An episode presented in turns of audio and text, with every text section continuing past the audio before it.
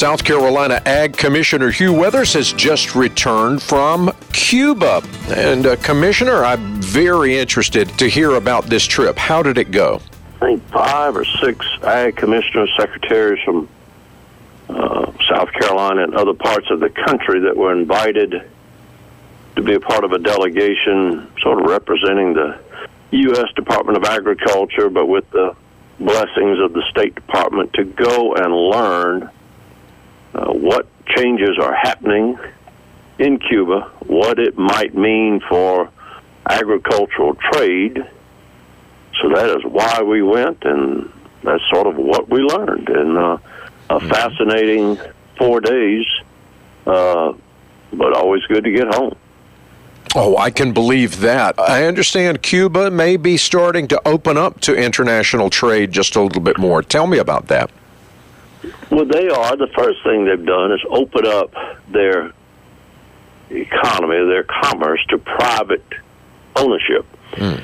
And in the last five years, they've actually had over 10,000 businesses started. Now, there's a whole variety of them, but quite a number of them mm-hmm. in agriculture, and they have some cooperatives uh, of farmers and producers and suppliers.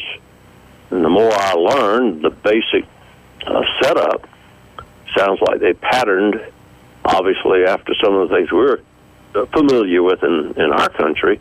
Mm-hmm. And the whole point is they are uh, struggling to have enough food uh, for their own people. So the thought is, with a little private enterprise, the incentives might be better, and that is why we saw what we did. Uh, again, with the cooperatives uh, and the processing and whatnot. So, got some changes coming. Good to see, and we'll again see where it takes them. What are some of the things that you saw and some of the people that you met with on your trip? Well, there was a variety of, of representatives of their government, from the Ministry of Agriculture, of their foreign affairs, and then economic and planning, which we would call commerce. Uh, but they all spoke from that same perspective, and, and you know they made no uh, attempts not to voice their uh, apprehension about the you know the blockades or the embargoes that we the United States still has in place, and for reasons that uh, is beyond our my visit to uh, you know discuss policy. Mm-hmm. But our our visits were with those uh, folks, including the president of Cuba, President uh, Miguel Diaz Canel, and uh, he voiced some of the same things, and we listened and we had a good exchange. Uh, and then beyond that, as I said, we visited with farms and farmers and cooperatives and uh, uh, processors of food and things, just to learn how they hope that this change uh, will, in fact, uh, improve their supplies of, of food to the 11 million people that live there.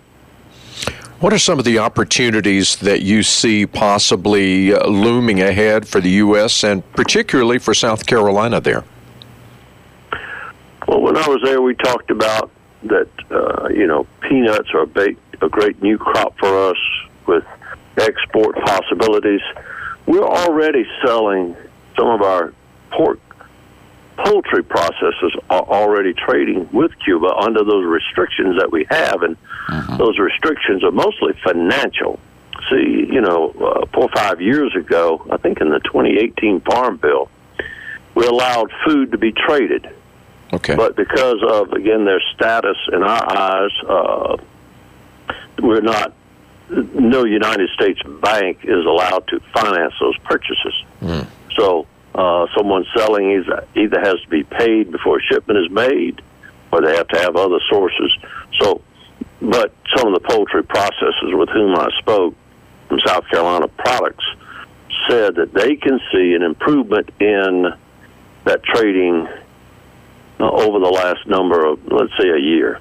So some of the things we heard from them, and some of the things I heard from our own uh, exporters uh, coincided. So, uh, poultry expansion is a possibility. I still think, uh, again, our peanut crops would go well uh, down there, and then who knows, maybe even peaches in the summertime if we can move them quickly enough, uh, because they're as tropical as they are, and uh, they've tried some citrus over the years and just have not been successful with them. So, wow.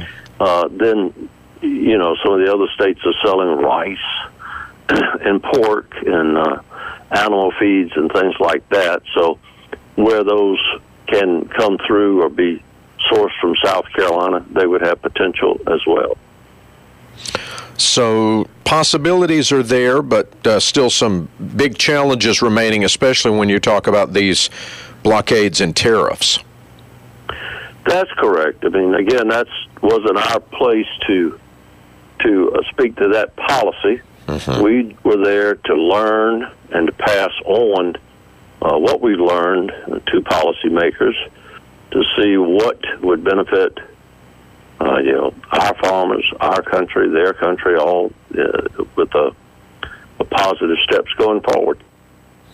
Fascinating indeed. Our nearest neighbor to the south here in the Carolinas, uh, just uh, across the water a little bit from uh, the tip of Florida.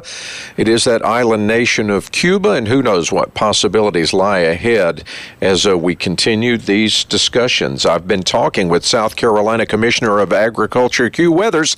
That's today's topic on the Southern Farm Network.